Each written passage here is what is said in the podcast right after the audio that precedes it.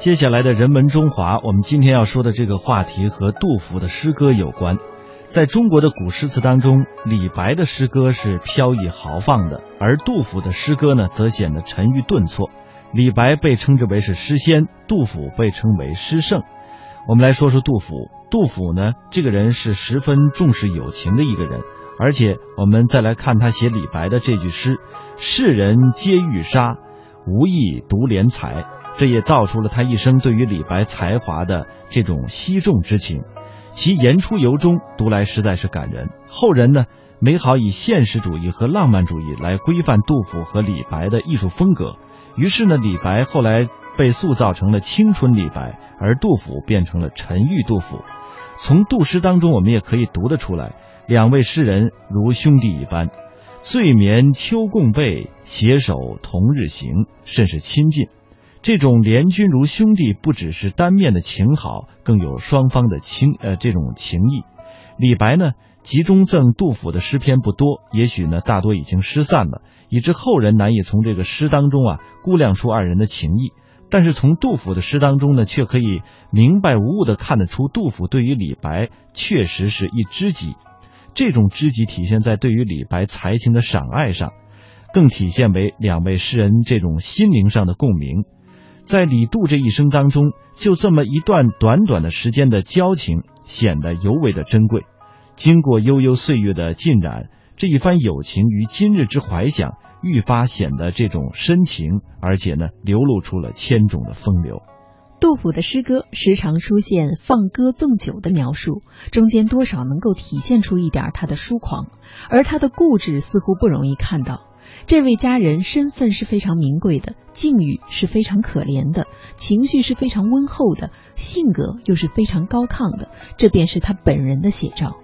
杜甫从政梦想最终破灭，从唐肃宗中央政府的积极进取到演武地方政府的消极请辞，杜甫从政的热情似乎消退了。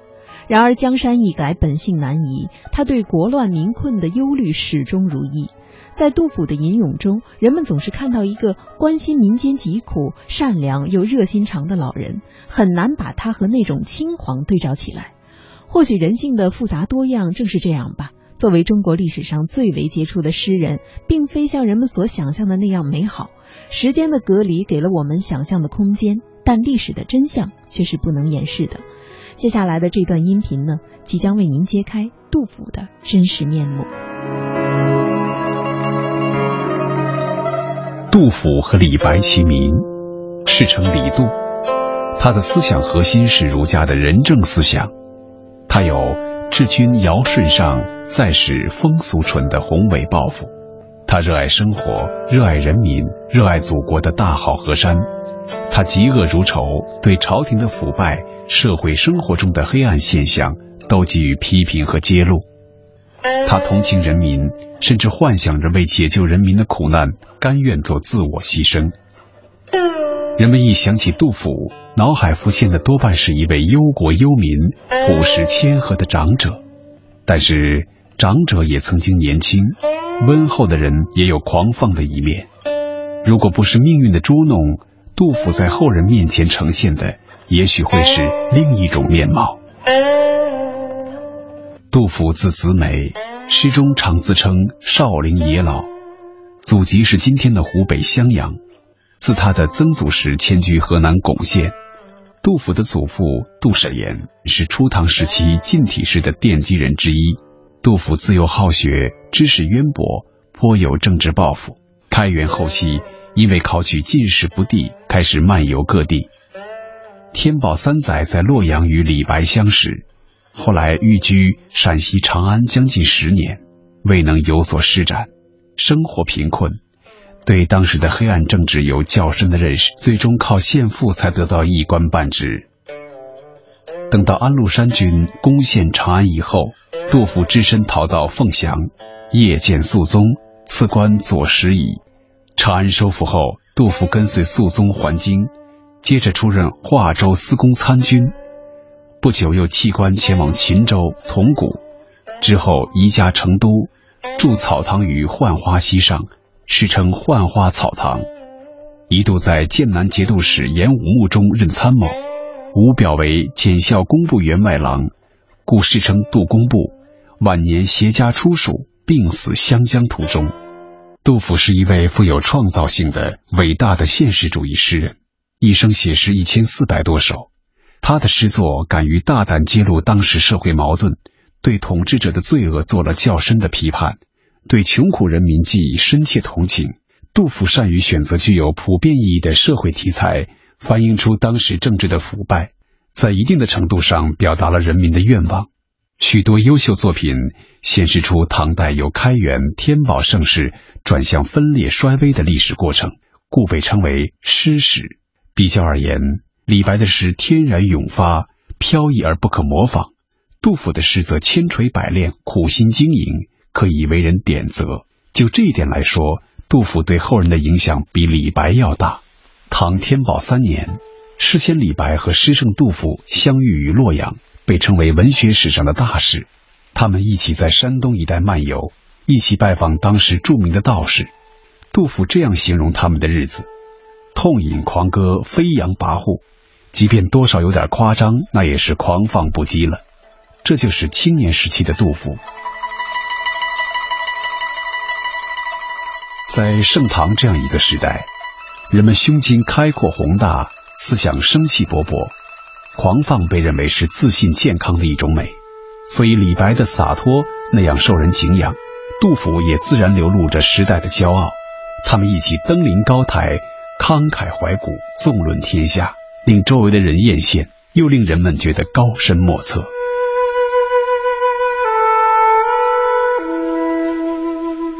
这是一个踌躇满志的杜甫，和李白一样，他也是满腔治国平天下的狂想。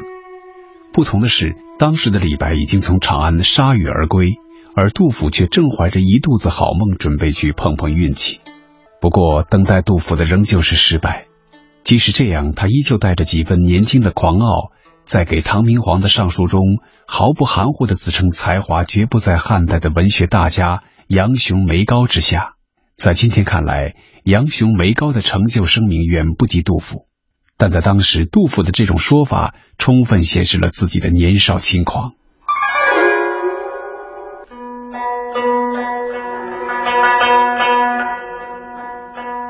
中年之后，杜甫仍然不时露出狂态。他在四川的生活是后半生为数不多的安定日子，这全靠他的故交剑南节度使严武的照应。但是杜甫对严武也经常漫不经心，和严武见面的时候，杜甫经常连帽子都不戴，这在当时是极其失礼的举动。传说中最严重的一次，喝醉的杜甫坐上严武的座位，瞪着严武说：“严廷芝还有这样的儿子。”直呼别人父亲的名讳同样也是当时的大忌，杜甫这完全是借酒撒疯。严武对杜甫虽然一贯友善，但身为一方军阀，他的脾气暴躁是出了名的，为小事杀人那是常事儿。严武尽管没有马上发作，心里却动了杀机。一天，严武召集部下准备去杀了杜甫，要不是严武的母亲及时救了杜甫，我们今天就看不到感时花溅泪，恨别鸟惊心，白日放歌须纵酒，青春作伴好还乡等等如此这般的好诗句了。在杜甫的吟诵中，人们总是看到一个关心民间疾苦、善良又热心肠的老人，很难把他和那种轻狂对照起来。或许人性的复杂多样正是这样吧。杜甫的诗歌时常出现放歌纵酒的描述，中间多少能够体现出一点他的疏狂。然而他性格中的固执倔强却似乎不容易看到。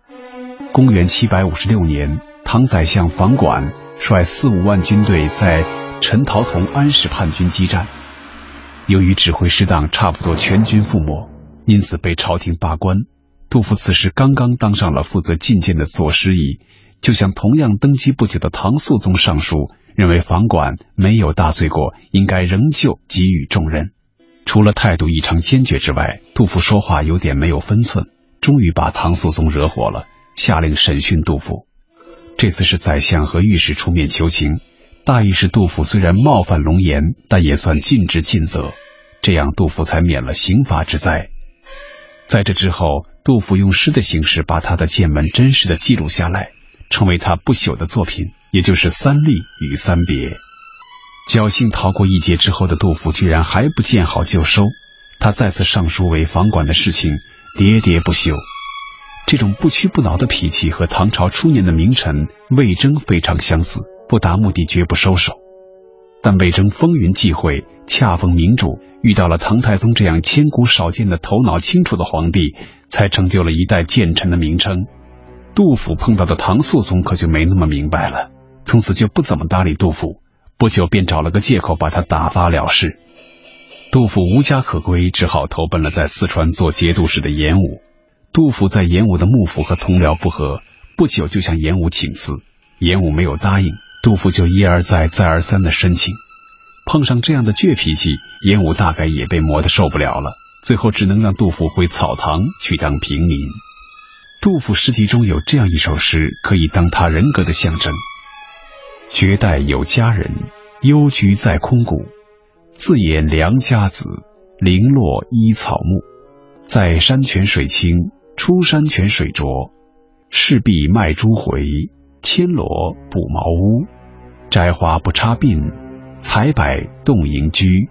天寒翠袖薄，日暮已修竹。这位佳人身份是非常名贵的，境遇是非常可怜的，情绪是非常温厚的，性格是非常高亢的，这便是他本人的写照。杜甫从政梦想最终破灭，从在唐肃宗中央政府的积极进取，到在严武地方政府的消极请辞，杜甫从政的热情似乎消退了。然而江山易改，本性难移，他对国乱民困的忧虑始终如一。与李白相比而言，杜甫对他们之间仅1年多交易的记忆却是愈久弥新。现存1400多首杜诗中，与李白有关的有20来首，其中直接寄赠思念李白的就有10首，大多作于李杜分手之后。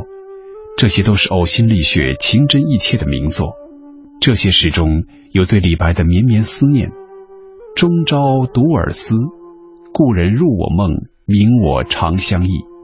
乃至于三夜频梦君，情亲见君意。有对李氏的具体评价：清新与开府，俊逸保参军。李侯有佳句，往往似阴坑。笔落惊风雨，诗成泣鬼神。有对李白成就的极度推崇：白也诗无敌，飘然思不群。千秋万岁名，寂寞身后事。虽然他此时的诗意其实已经超过了李白，有对李白生不逢时、怀才不遇的遭遇的惋惜和同情。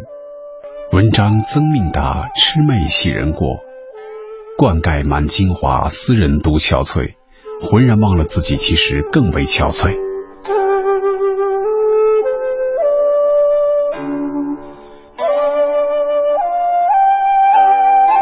杜甫多愁善感，同样对落魄的唐明皇，李白是讥讽挖苦，杜甫却寄予深刻的同情。人生有情泪沾衣，江水江花起终极。对落难的王孙和受苦的百姓，即使对不相识的人，也都抱着人饥以饥，人溺以溺的仁者情怀。对于妻子儿女、兄弟姐妹、亲朋好友，更是爱得一往情深。最沉痛的如同古七歌中有弟有弟在远方和有妹有妹在钟离两首，其真情至性的流露，真可以惊天地泣鬼神。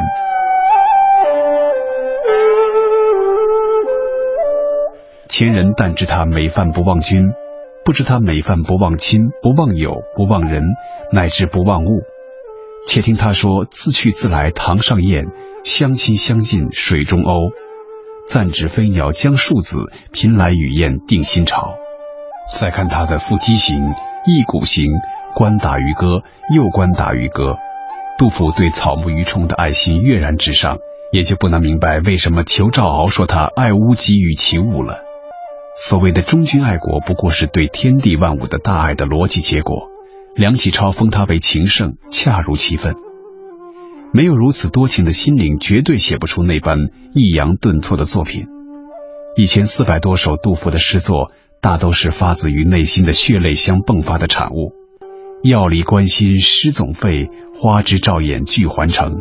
写诗写到这种天人合一的境界，真乃诗坛第一人。政治上不得志是一种不幸，但杜甫悲惨境遇的根源是他生活的潦倒，他后半生最大的敌人竟然是饥饿。天宝五年，杜甫35岁，结束了长达10几年的漫游，来长安求是，以实现服世济民的政治思想。然而此时的唐玄宗已然不是开明天子，他好大喜功，穷兵黩武，信用奸臣，堵塞言路，昏庸迷信，生活极端腐化。不过杜甫对玄宗仍然抱有幻想，以为通过忠臣的努力辅佐，迷途天子还是可以返回正路的，国家仍可回到开元盛世的局面。于是他积极寻求从政的道路，在艰难困苦中咬紧牙关，坚持既定观念，困居长安达10年之久。杜甫来到长安不久，父亲便去世了，这使他的生活失去了经济来源，渐渐的他需要依赖亲友的周济了。有时去长安城南的终南山采些草药，拿到市场出售以糊口；有时去买政府救济灾民而低价出售的粮食，甚至有时竟过上乞讨的生活。朝叩富儿门，暮随肥马尘，残悲与冷炙，到处前悲心。饥卧冻极向一寻，碧衣何赤连百结，都是他悲剧生活的真实写照。衣衫褴褛，经常挨饿，动不动就是10几天没米下锅。他的族孙杜季住在长安城南郊，为了叨扰一顿饭吃，杜甫每每前去走动。这位族孙生活也不宽绰，见长辈来了，心里老大的不悦，嘴上不好说什么，却在行动上表现出来。打井水淘米，使劲摆动水桶，把水搅得挺浑；到园中砍菜，放手乱砍一气。杜甫对此感慨万分。使他深受感激的是一位名叫王乙的青年朋友对他的款待。有一次杜甫闹疟疾，折腾得面黄肌瘦，头白眼花，大病初愈，他拄着拐杖出门散步，来到王乙家门。王乙见杜甫这般模样，问清原委之后十分同情，虽说家境也不富裕，还是买肉买酒热情地招待了他。杜甫于艰难困苦中受此厚遇，激动得手脚轻旋，病体顿时轻快了许多，当即写了一首叫做《病后过王乙饮赠歌》的诗赠与王乙。诗中说：但使残年饱饭，只愿无事常相见。杜甫的饥饿之苦可以想见。杜甫曾一度把家属接到长安城南的下杜城，不久便因生计问题而被迫迁移到长安东北240里的奉贤，寄居在县属公社里。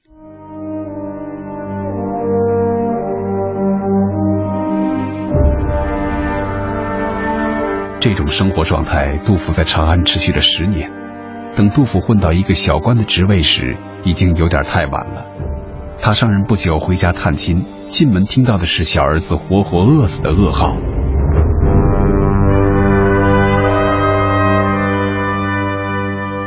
一代诗圣沦落到这步惨状，朱门酒肉臭，路有冻死骨，原来不只是眼见，还是切身之痛。生活的艰难并没有使杜甫后退归隐，当然他也时时在诗中表露隐逸的念头，但始终没有实践。客观上，他使杜甫始终处于理想与现实的矛盾之中，从而有可能对社会和人生加深认识。